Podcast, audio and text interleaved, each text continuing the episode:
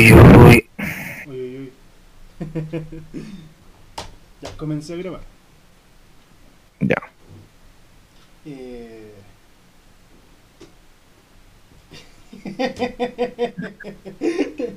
Quería hablar sobre la película Blade Runner, que la vi la semana pasada, me encantó. Ah, ya. Que me la recomendaste. Y la verdad es que quería hablar sobre varios temas, pero creo que hablar sobre, eh, sobre Blade Runner es como lo más acertado, siendo que ya lo teníamos como en mente. Eh, Eh, como ya. como un pequeño contexto de cómo es el universo de la película, o qué sé yo. Mm, ya. Sí. Eh, igual es una película, es como uno de estos clásicos. Como. Por lo que me di cuenta, hay esta teoría de todo el simbolismo que tiene cargado. Sí, o sea, es que, claro, como es una de estas películas clásicas, la gente se ha dedicado a, a estudiar la caleta. Y de hecho tiene muchas versiones también. Eh, No he visto los no sé finales si es cierto, alternativos. pero el- la, la versión de Amazon, la versión que está en Amazon, eh, no recuerdo bien qué cuál, eh, cuál versión era en particular, pero tiene mucho mucha narración por parte de, del personaje de, de Harrison Ford, del el, este weón, ahí se me fue cómo se llamaba, ¿cómo se llamaba? El Blade Runner, el No me acuerdo cómo se llama. Protagonista. eh, ah, Se me olvidaron todos los nombres. sí, vamos a hablar de una película y no nos acordamos de la mitad de la película. Pero es que, loco, soy como Dory y yo. Espérate, personajes, personajes, personajes. Una vez leyendo los personajes, yo ya. Blake Deckard, Deckard era Descartes.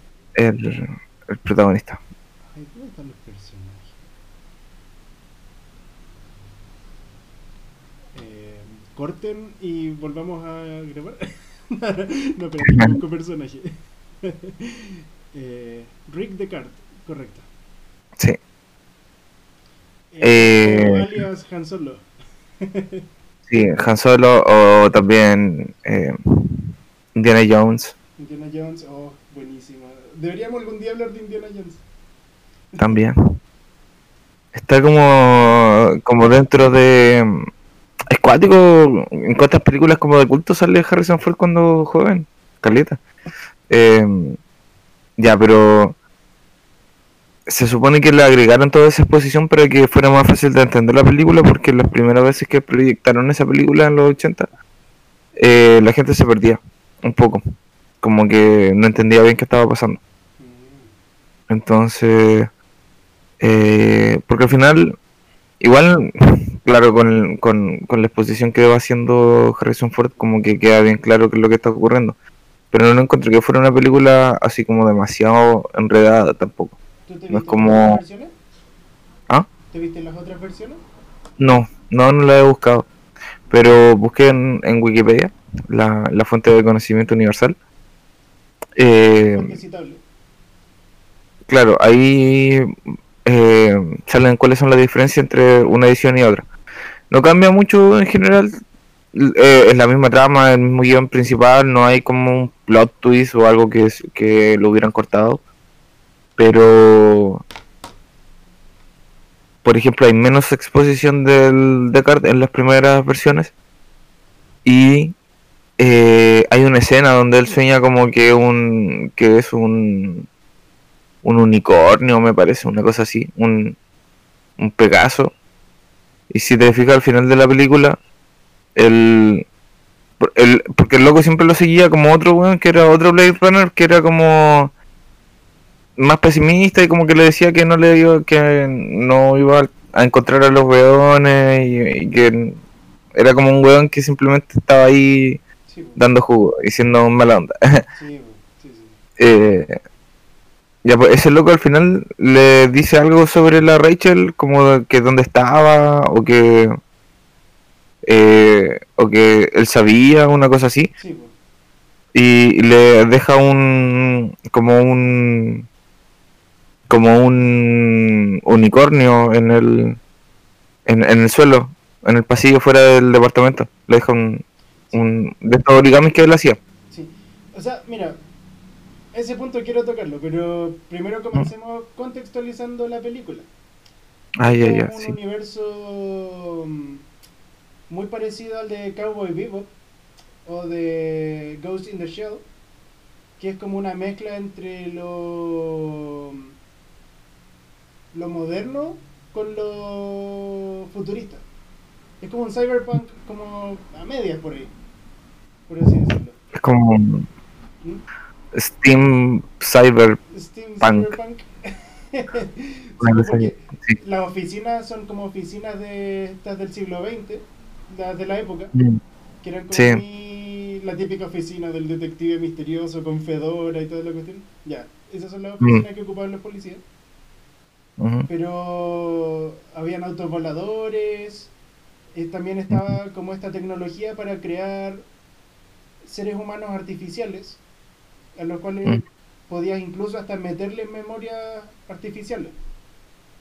Ujú. Entonces, dentro del otro capítulo en el que hablamos sobre la conciencia, eh, ahí te hace plantearte si es que una máquina llegase a tener recuerdos y sentimientos, tal y como lo muestran en la película, porque ahí el mismo personaje principal al comienzo de la película lo indica. Estas máquinas se llamaban los los re- Eh, replicantes. replicantes, replicantes, the replicants.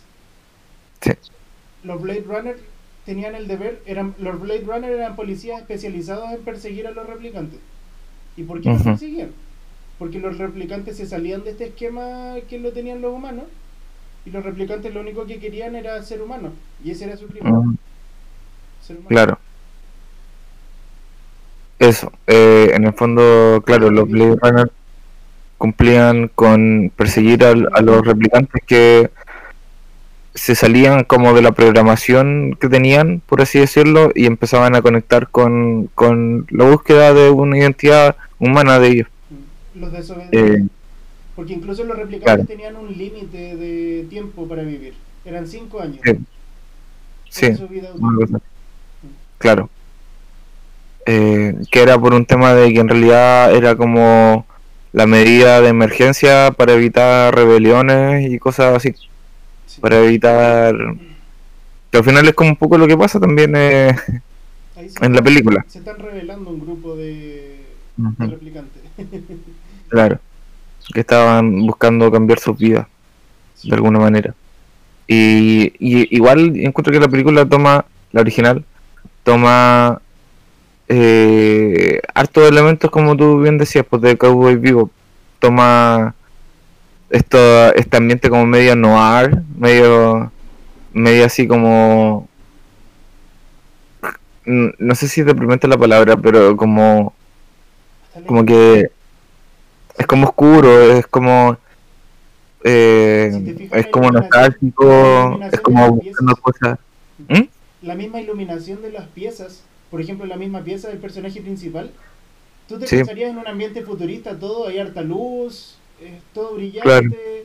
se puede ver todo bien claro y bonito, pero no, es un ambiente Mm. como deprimente. Es un ambiente en el que a lo más ves como las luces de algo que está afuera y las sombras en la pieza como que eh, se mueven por las cosas que hay afuera. Pero Ujú. es- hay muy poca iluminación, no es, no es bonito todo, no es como... No, es- no hay un... No es un futuro luminoso. Sí, es una más distópico más que nada diría yo. Sí. Y la gente tampoco es feliz, por así decirlo, no, no se ve mucho como alegría, así como muy brillante, nada, sino que se ve como este mismo universo que podemos ver en Cowboy Bebop o en películas similares o series similares, eh, en el que, no sé, pues, hay un montón de gente apiñada, así como, ya, comercio y toda la cuestión, luces de neón por aquí, por allá, y gente media tránfuga entre medio de todo eso. Ujú. Es como. Tiene una mirada como más oscura en ese sentido. Y el personaje principal es como un ex policía, que, un ex Blade Runner que ya no quiere ser un Blade Runner. Porque se arrepiente de las muertes que ha causado. Claro. De alguna manera empieza a, a cuestionarse si en verdad son solamente máquinas, los replicantes. Objetivamente son máquinas, pero todo lo que ocurre eh, con ellos siendo perseguidos, buscando encontrar respuestas a sus preguntas existenciales, a la búsqueda de propósito, es como un tema de, de- no solamente de, de los replicantes en Blade Runner, sino que como que todos están buscando de alguna manera su propósito en la película. El, el Deckard, eh, y, de, y de alguna manera algo que a mí me llama la atención es que se nota mucho si, si ves Blade Runner y después ves Blade Runner 2049 la diferencia de cómo se imagina el futuro. Porque en Blade Runner 90, 2049 eh, eh, es una estética mucho más como, como el futuro que pensamos cuando en las, o que imaginamos en las películas de ahora. Y eh, no es tan oscuro no es tan oscuro en términos de la ambientación física de la película, pero igual tiene como cierto cierta pesadumbre eh, psicológica. Sí. Eh, dame un momento, Nacho, que voy, necesito ir al baño Bueno, por- para, para... No sé si puedes poner pausa al- a la grabación o no. sí, creo que sí. Tal vez. Y volvemos. Eh, Y volvimos. Entonces, Se me olvidó lo que iba. No, mentira.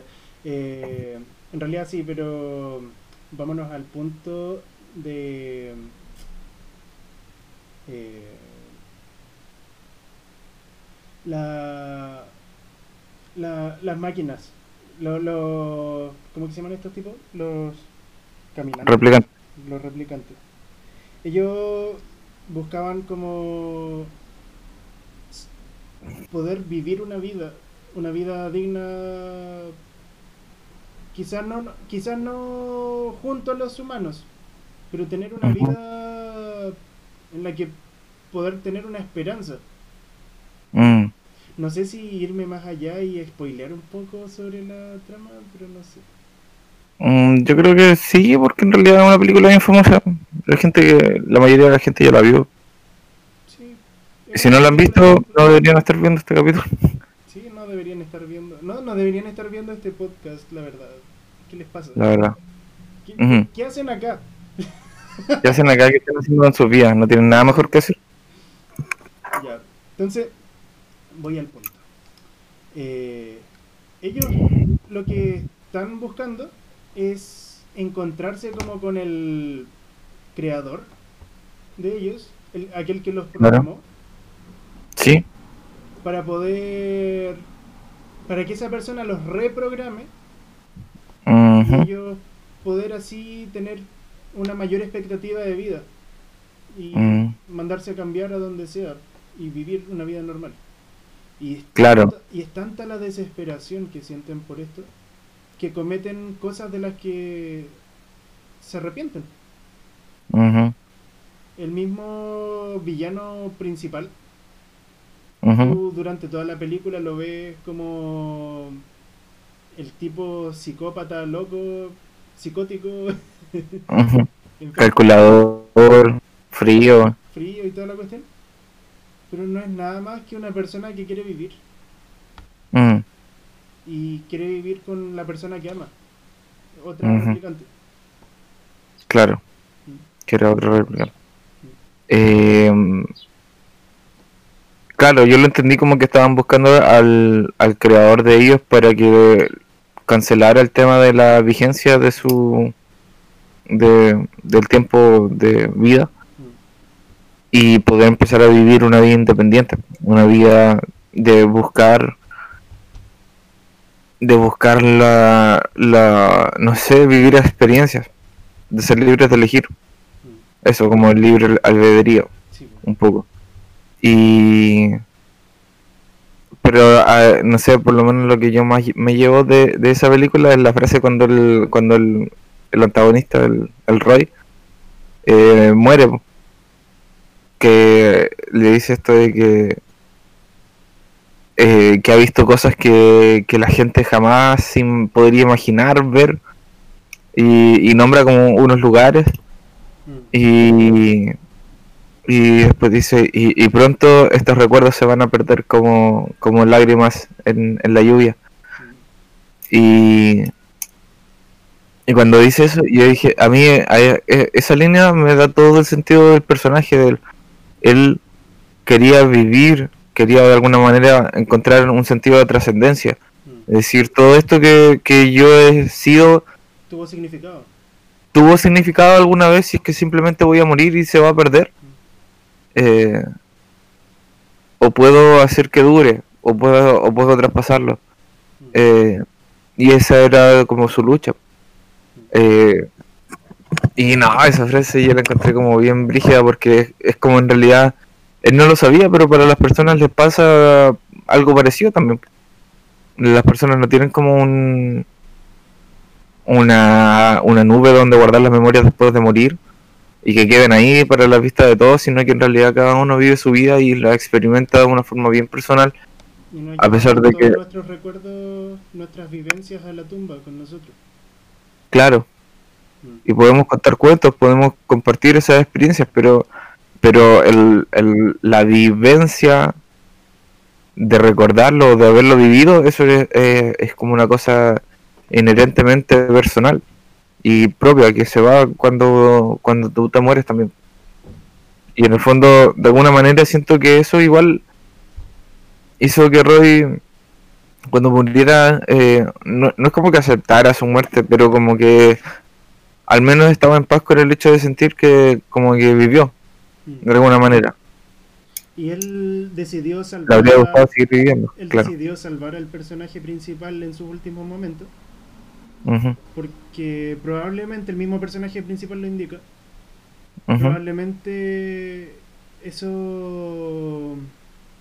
En esos momentos, que eran sus últimos momentos de vida, sus últimos momentos de vida útil, él amó la vida más que cualquier otra cosa. Y a pesar Mm. de que él mató a la persona que él más quería, él aún así estaba viviendo. Entonces Claro. decidió salvarlo para que atesorara más su vida, supongo. Y O esta persona que fue su antagonista, que era el Deckard, que era el que lo estaba sí, persiguiendo, pues. lo hizo, el hecho mismo de que los persiguiera lo hizo sentir más vivo también. Era la persona que también le estaba dando sentido a, a toda esta persecución, a toda esta lucha. Sí, porque como- para ese entonces él ya había perdido toda la esperanza de todo, porque fue a donde su creador y su creador le dijo, no puedo hacer nada por ti, lo siento. Mm, Y lo Sí. Sí. Y al encontrarse, llegar a casa, se encontró con su novia muerta. Y empezó a perseguir a Deckard. mm. Y empezó Sí. a aullar así, ¡au! Sí, eso es como que ya estaba Sí. me importa, es como, es como si me importa una mierda, voy a hacer lo que se me dé la gana porque tengo poco tiempo y la vida se va, ¿cachai? La vida es corta. Y más para un replicante. Y bueno, habían teorías, es que hay, hay varias teorías de la película que como que quedaron canceladas con el hecho de que saliera la secuela. Pero una de esas teorías era que el Deckard también era un, replicante, decían. Pero al final después se confirma que no, que no lo era.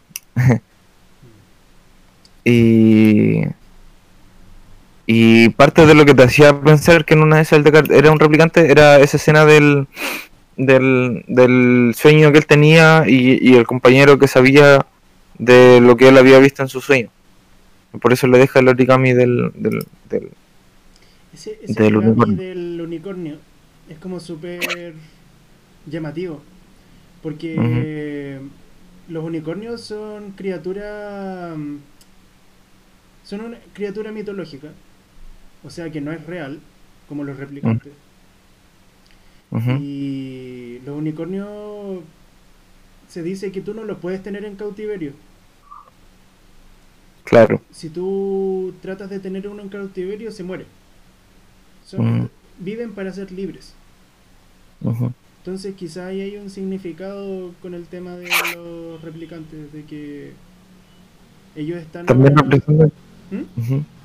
No, que también representa como la inocencia. La inocencia Y también. de alguna manera hay un momento en que creo que dicen algo así como que los replicantes en verdad son súper puros, son súper inocentes en un momento, creo que hay un momento del diálogo, no acuerdo quién decía eso, porque eran como niños que venían al mundo y sin saber nada y, y duraban tan poco y hacían su pega y eso era todo.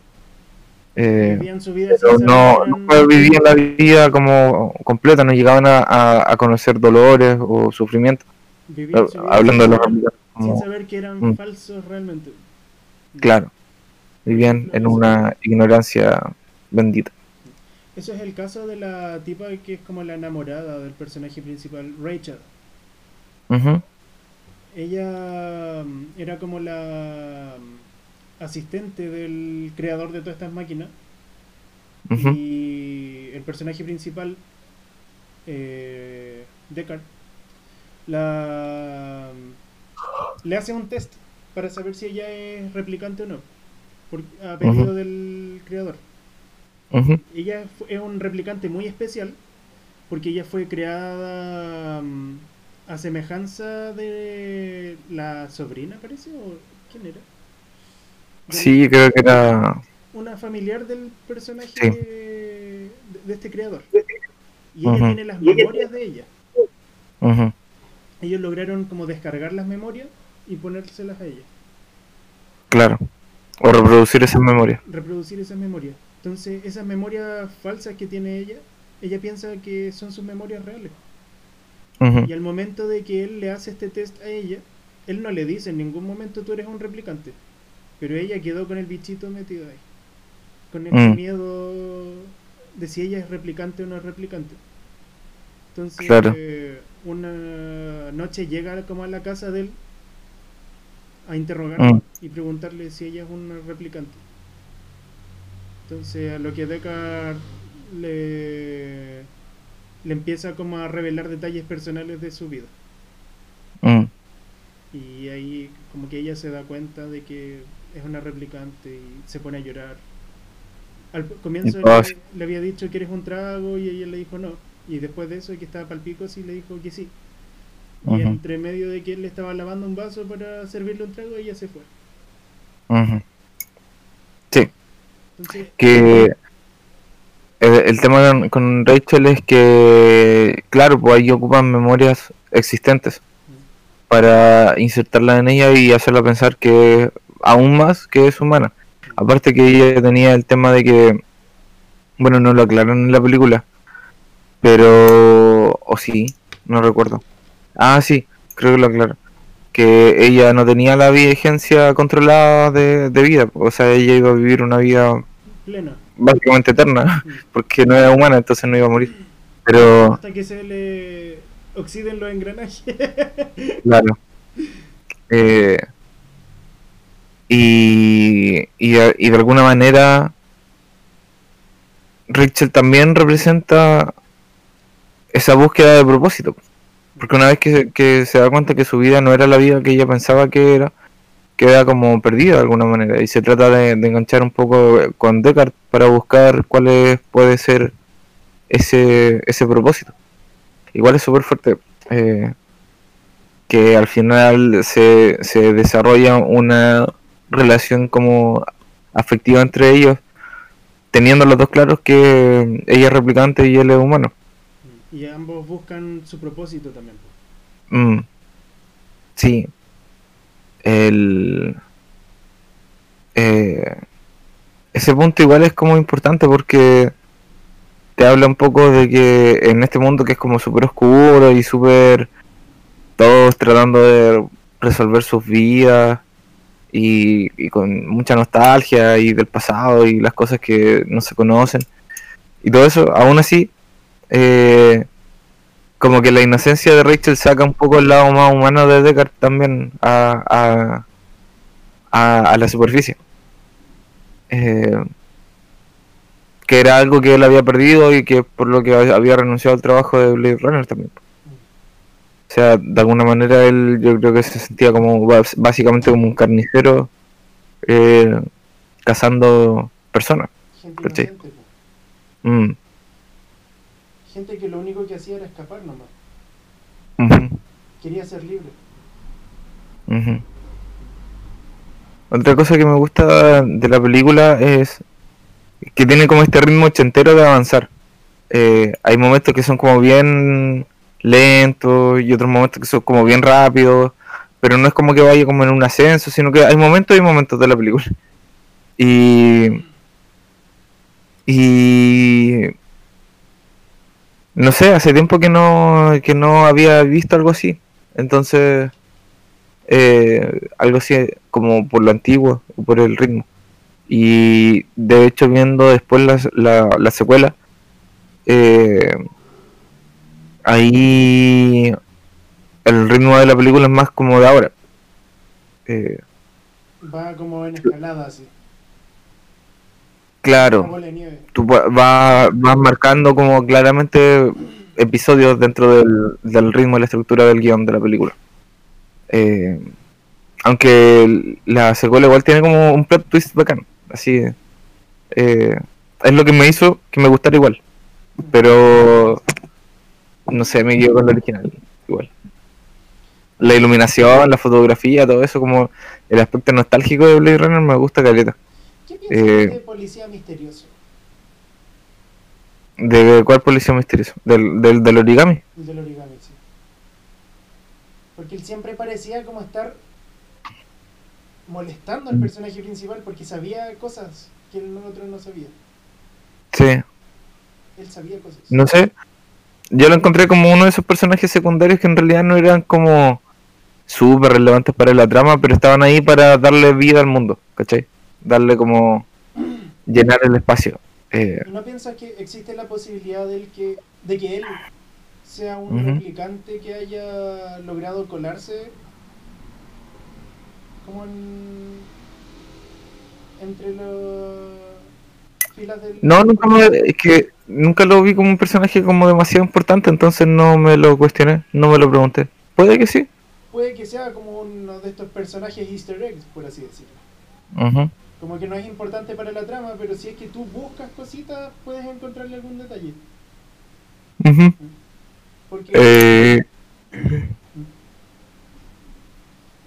¿qué, qué significaba que él supiera tantas cosas? Eso es lo que me pregunto.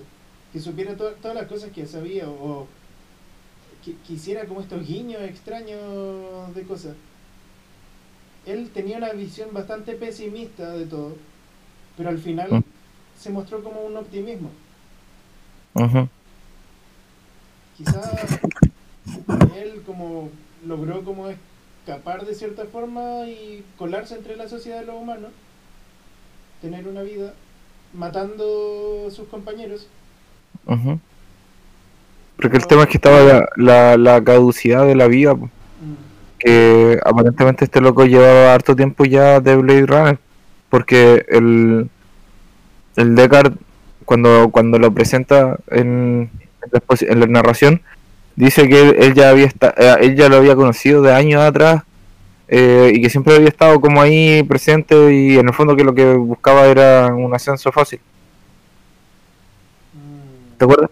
Al principio dice como que este loco al final que encontraba que no estaba muy feliz con que el Deckard hubiera vuelto a ser Blade Runner porque lo que él quería era un ascenso era un ascenso fácil y con el Deckard ahí era como su competencia. competencia. Pero mm, pero Entonces eso lo vuelve más misterioso todavía. yo encontré que era un weón que estaba como chato, así como eh, pero que al final de nuevo, como la inocencia de Rachel o, o la, la pureza de Rachel, eh, saca en él como el lado no cínico, por así decirlo, el lado que dice como, sabéis que, eh, mira, deberían, si alguien puede ser feliz en este mundo, deberían ser ustedes, ¿cachai? Si los puedo ayudar, los voy a ayudar. Sí, pues, porque Eh. él, lo tenía en la palma de su mano. Él ya sabía dónde estaba po. ella. Podría perfectamente haber entrado y haberle pegado un tiro a Rachel y listo. Claro, Sí, Pero, Pero no lo hizo. Le perdonó la vida. ujú. Quizás también vio la oportunidad de, de, de- de que en realidad el Descartes se iba a ir y él tenía su ascenso. Como, Bien, puede ser. no sé. ¿Quién sabe? Hay varias cosas aquí que son como... ¿Y, y por qué Descartes soñó con ese unicornio? No entiendo también eso. Hay algo que como que me hace pensar que es como súper... eh, Claro, es que en ese momento la, la película tampoco estaba hecha, pensaba en que iba a ser como una secuela o era la película nomás. Entonces en ese sentido tú te das más libertades como, como guionista o, director de la película para re- representar de repente ideas que tú las quieres dejar ahí y, si la audiencia las quiere como mm, pensar y reflexionar y reflexionar, pueden hacerlo, ¿cachai? Como la idea de que hoy en una de esas Descartes era un replicante, pero no te lo voy a decir nunca, ¿cachai? mm. Ahora con la secuela, como salió la secuela, hay cosas que tenía que responder, entonces el misterio ya no, no, no se mantiene. Por ejemplo, Descartes, ¿Es una continuación? sí, es una secuela. Mm. Es lo que ocurre como 40 años después de... Porque Blade Runner creo que estaba ambientado como en el 2019, 2018. Mm. Ese, eso es como, como se imaginaba en el futuro en ese tiempo. No Eh, está tan lejano. sí, la verdad, la verdad, a mí me gusta más esa, esa visión del futuro que la visión de la secuela. no está tan lejano. Para allá vamos. Allá vamos, sí. Así que... No, después... Eh, Mucho- en muchos momentos hicieron como demostraciones del poder de los replicantes, porque ellos eran como superhumanos en cierto sentido. Entonces, no sé, uno que estaban amenazando a un ingeniero de ojos, entonces como que llegó uno y metió su mano a un lugar congelado así, como con agua congelada. Ah, sí. No era agua congelada, sino que era un líquido congelado, como nitrógeno líquido, no sé qué es lo que habrá sido. Y mete Ujú. su mano así, y el otro, no, no, no, no, ese lugar está congelado, no mete la mano. Y como que él mete la mano y lo mira así, y saca la mano así. Y el otro como, "Oh", se dio cuenta de que eran replicantes. Replicante. Con, con su con- con su cara de Pikachu sorprendido.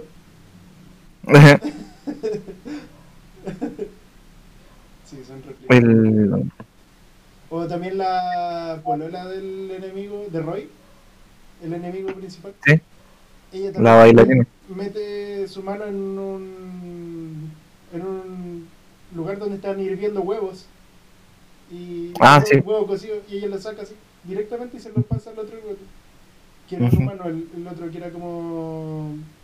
fabricaba también como replicantes programaba los cerebros.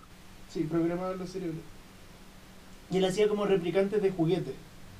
Ujú. Y. ese, ese personaje igual le encontré que eh, pintoresco. Él era como el solterón con gatos, pero en vez de gato tenía como sus juguetes, que eran como sus amigos. Eran como Sí. las únicas personas en las que él confiaba. Ujú. Y él era igual súper amable y todo. Cuando la vio a ella como en la calle asustada, trató de ser amable, le mostró como su lugar donde vivía. Probablemente él ya sabía que él, él era una replicante, Puede ser. puede ser. Por eso quizá la invitó también. Mm. Porque su casa vacía, lo único que tenía era replicantes de juguete. Y, Sí. Tenía una confianza como bastante extraña. Pero tenía como esa confianza con, con los replicantes, Mm, no con las personas. Sí. Como que en general era bien retraído, bien recluido. Mm. El, y bueno, también, ¿cachai? Que juega como a, a la distancia, juega ajedrez con el, con el creador de... de De todos los replicantes. sí, Como la mente maestra. Ellos tenían partidas de ajedrez y para poder lurearlo, así como para poder engañarlo, le hizo un movimiento y que le dijo, esto es jaque. Le dijo. El otro, eh, antes de eso le decía, pero ¿qué estáis haciendo aquí a esta hora? Porque es como hora de dormir, así. Sí, Y le dijo, eh, como, A5, jaque, así. El otro, ¿qué? Así, y como que fue a mirar así. Dijo, no, no, no, no, esto no puede ser así. Pasa, pasa. Así como, "Va- ya vamos a. Se prendió Ya. así como, ya vamos a jugar. Sí, Sí. como ya, sí. Y cuando vio este a Roy que estaba como amenazando a este tipo y vio que Roy realmente estaba ahí por, por- en busca de él, en Ujú. lejos de sentirse asustado, se sintió fascinado. O sea, claro, al principio no se siente asustado ni nada. Este, porque para él es como es como que una mascota hubiera llegado a la casa y hubiera encontrado el camino de vuelta, así como, ¡ay, qué, qué, qué loco! Así. Y él era, era Pero- como una versión especial de replicante, era como muy perfecto. Mm. ¿Sabéis que a mí me pasa que cuando el loco habla de los lugares donde estuvo o la vida en la que tuvo, porque el rey me parece que era un, replicante que lo ocupaban para para conquistar sistemas solares, cosas así, Como como que estaba era como militar y iba a combatir así fuera de, otros planetas y yo pienso así como aquí tiene que tiene que o sea hay, hay como toda un una imaginación de qué pueden ser esos planetas o, qué es lo que está ocurriendo allá ¿cachai? que me gusta que, que la serie los nombre sea presente sea un aspecto importante del, de, de la historia de, del Roy pero que te lo dejen como a la imaginación porque tú te puedes imaginar cualquier cosa y yo me imaginaba un poco así como eh, las escenas de guerra del pasado de Spike en Cowboy Vivo. Como que me imaginaba que ese era el contexto en donde estaba Roy normalmente metido, así como... De hecho, Roy me recordaba un poquito a Vicious por eso mismo también. Y, Eh. y eso da mucho espacio para que la gente imagine cosas y pueda crear sus fanfics. Exacto. Sí. Eh, es maravilloso, me gusta como estas cosas que quedan como ahí. No, te- no, no te las dejan así como desambiguadas. Te dejan como con esta libre interpretación y tú estás como así... Es como la puntita, la puntita nomás, la puntita. Sí, sí, sí. Ahí nomás. Eh, no. Sí. El... El... ¿Cómo es que se llama el, el... Ay, se me olvidó cómo se llama el director. Scott Ridley, creo que era. ¿El director? Sí, Rid- Ridley Scott. Ridley Scott. Casi. Yo creo que la atinó mucho con hacer esa elección de, de ir abriendo el mundo, pero fuera de fuera de, de la película, ¿cachai? Eh, mira, buscando sobre Blade Runner sale que es como un género neo-noir. No, no. Me gusta ese nombre.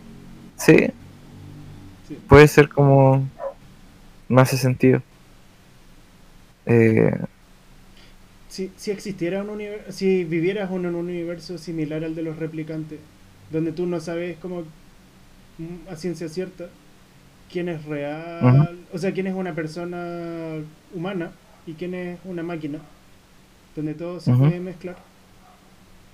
Eh, ¿Cómo crees que se darían como las relaciones humanas o no humanas también ahí?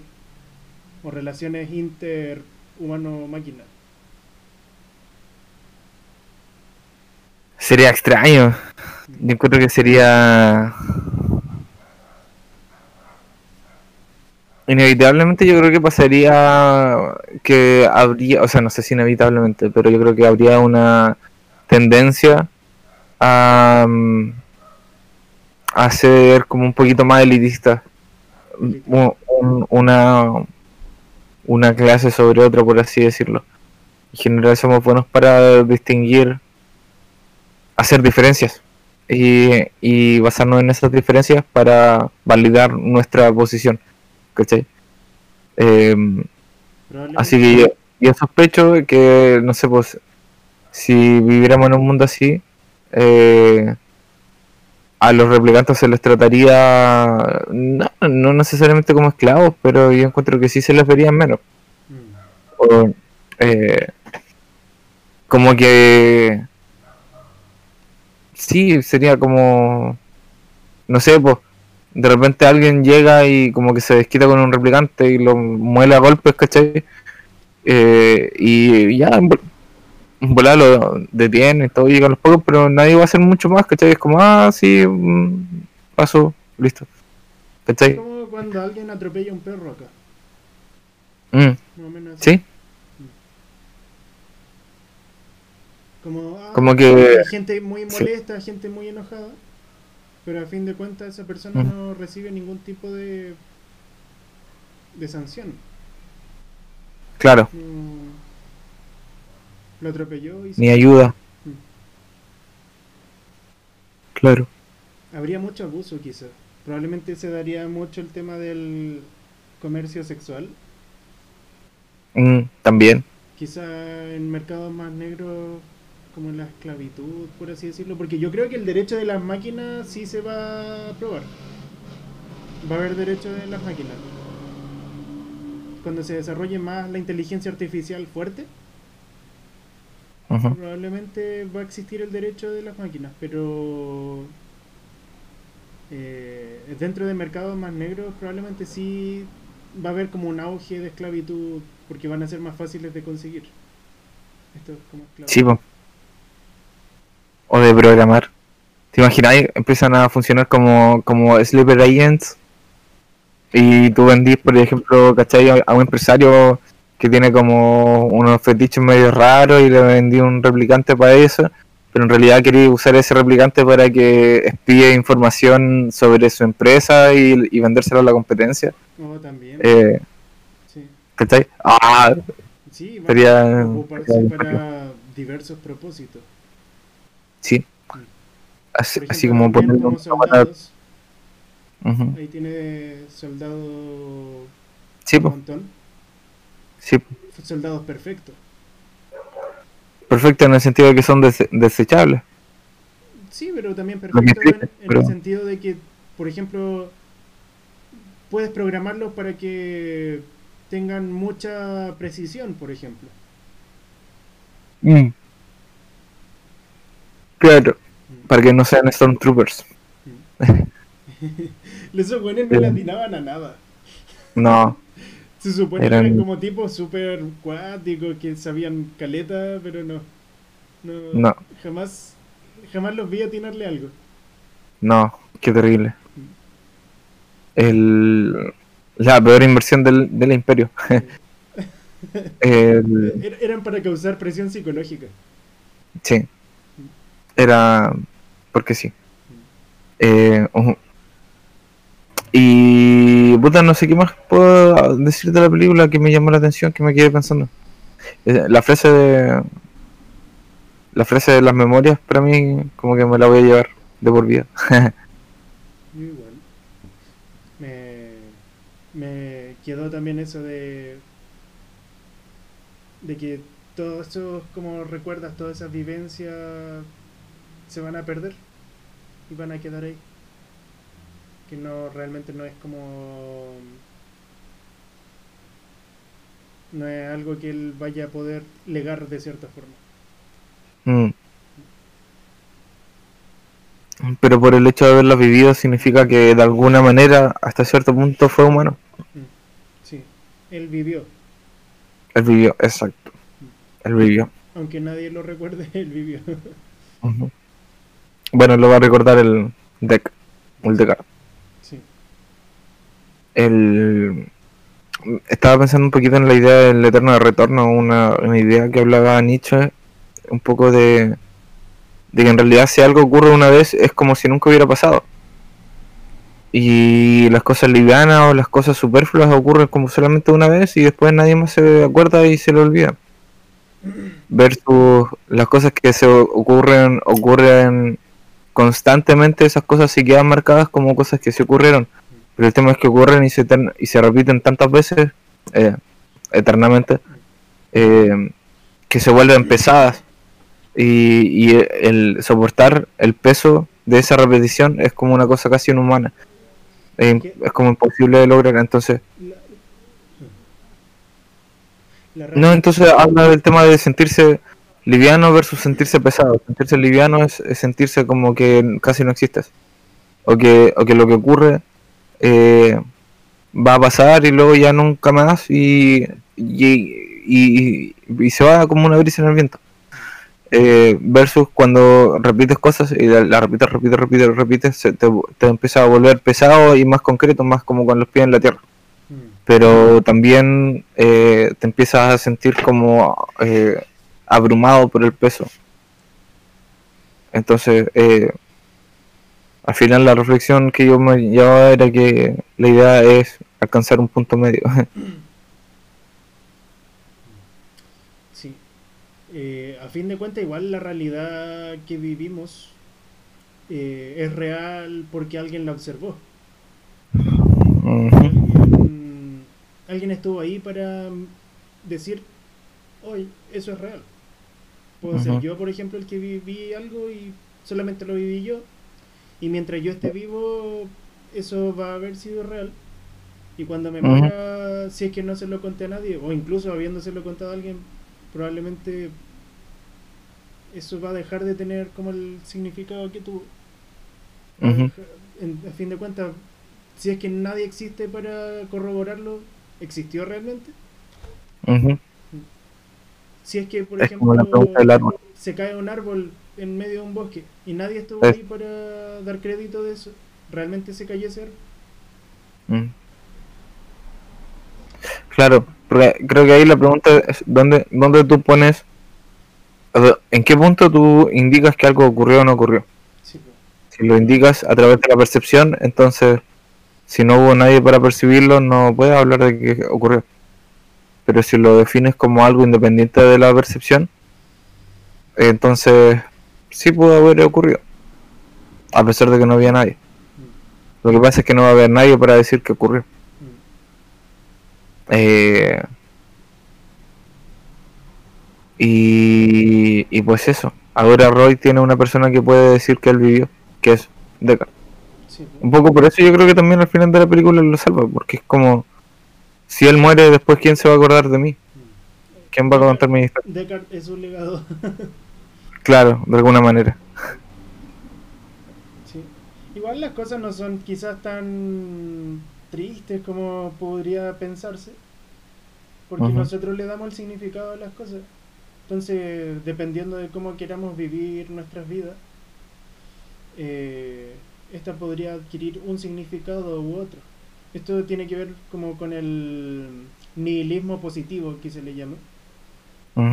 Que es como ya nosotros somos estamos compuestos por átomos los cuales componen moléculas los cuales componen eh, células. Células, tejido. las células tejido y del tejido somos nosotros. Nosotros nos componemos como en grupos de personas los cuales son como ciudades estados.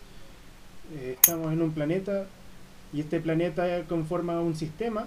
Ese sistema está en una galaxia de la galaxia pasamos a los cúmulos de galaxias y de los cúmulos de galaxias a cosas más grandes y más grandes y más grandes entonces somos como ínfimos y todo lo que Ujú. estamos viviendo ahora, si bien es harto para nuestra percepción, la verdad es que no es nada.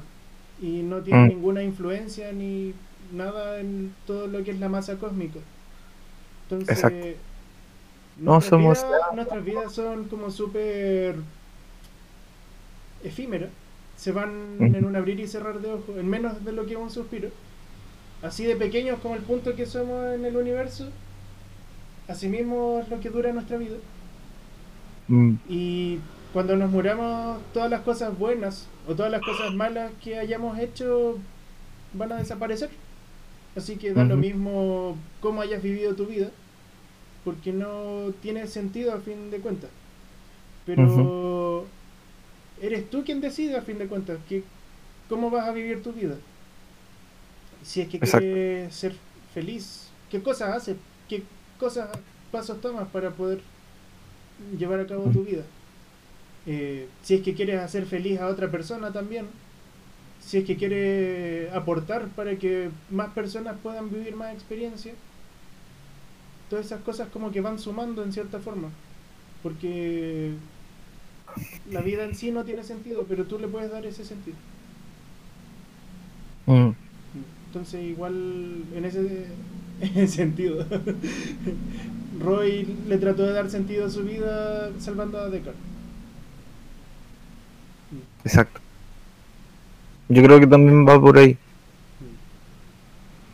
Al final son como las cosas que haces en relación con otras personas las que pueden trascender el hecho de que tú mueras o no, ¿cachai? Eh, porque va a haber gente que va a sobrevivir, eh, se va a acordar de ti de alguna manera. Y eso es una forma un poco más realista de alcanzar una trascendencia a la vida. Eh, no sé, pues todavía mm, todos hemos perdido a alguien en la vida y nos acordamos de esas personas y al acordarnos es como si estuvieran todavía vivas. Eh, o no está, no es como si estuvieran vivas, pero hay algo de ellas que se mantiene aquí en este mundo. Todavía Eh. no han cesado de existir totalmente.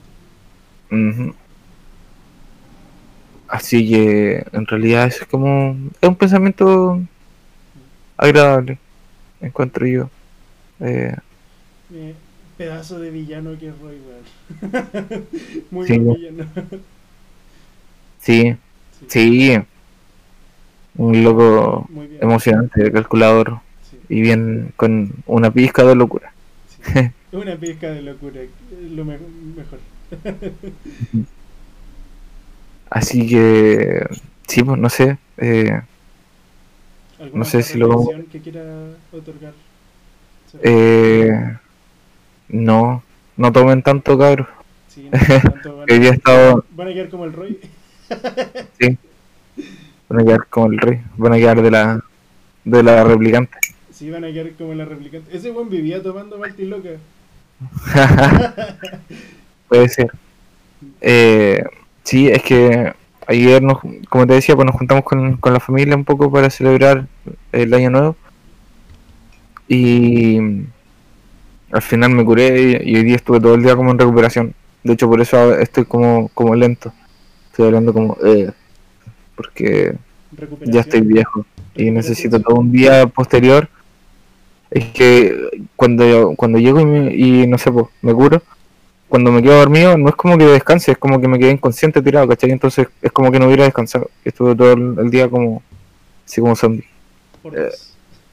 Entonces, no, not, not nice, not, not nice. Como que agarré vuelo y, y, y no. En recuperación suena como otra de las fases del plan paso a paso del gobierno. Claro. Sí, estoy en fase En de recuperación, Sí. en recuperación, recovery. Ay, que se Así que- de COVID. Y ya estoy chato. La verdad es que estoy muy chato. Eh, pero lo bueno es que ahora voy a estar un poquito más cerca de Temuco. Y eso quiere decir que si ya cuando se pase todo esto, te puedo ir a ver como más rápido Ah, ya. en avión. Pensé que me iba a decir, oh, voy a estar más cerca de Temuco. Así que estoy más cerca de la zanja. estar tirado en una zanja. Sí, también. Un día voy a aparecer tirado en una zanja, Ah, ya. entero. No. Así que eso, en verdad, creo que sería ¿Hay por aeropuerto en Temuco? ¿Ah? ¿Hay aeropuerto en Temuco? Sí, No tenía idea. sí. Yes, yes. Sí hay. Entonces, ¿te pegáis tus escapaditas para acá rápido? Ujú. Aeropuerto de Araucanía se llama. Yo, yo quiero puro. eh, no sé, loco, y salir a escalar cerro, salir a caminar, eh, hacer cualquier cosa menos estar acá. Por favor. Estoy como chato de todo. Quiero contacto humano, Ujú. sí. Y eso. Esperemos Te entiendo, que el universo, o sea, el futuro en el que vivamos sea un poquito más brillante, no tan oscuro como el de Grim Reaper. Aunque lo veo difícil, la verdad. Tiendo a ver Mm. las cosas de manera bastante pesimista. Y yo no veo que estén pintando muy para bien. O sea, quizás van a haber cosas buenas. Pero la gente con poder se va a asegurar de cagar las cosas nuevamente. Mm, Eh, por la ambición. Para mí la naturaleza de la gente siempre es eso, acaparar. Y no es un tema de que echarle la culpa a los ricos, porque si es que alguien con sin plata tuviera los mismos beneficios que ellos, ellos harían exactamente lo mismo. O sea, eh, la proporción estoy hablando. Puede, Mm. Sí hay gente buena, hay gente muy buena, pero también hay gente mala, gente muy mala. Y no es lo mismo de donde venga, de abajo, del medio, de arriba, hay gente buena y mala por todos lados. mm, Y lamentablemente los más ruidosos son los malos. claro. Igual No sé. la- confío en que la gente buena va a lograr hacer cosas buenas. Ojalá que sí. Yo creo que se puede. Pero- Hablemos del mal algún día. ¿Mm? Hablemos del bien y el mal algún día. Un día vamos a hablar del bien y el mal. Eh, pero al menos creo que por hoy estamos o no estamos. ¿Estamos? Sí, pues. Bueno, ya Estamos. saben, eh, tienen nuestro link ahí abajo en la descripción.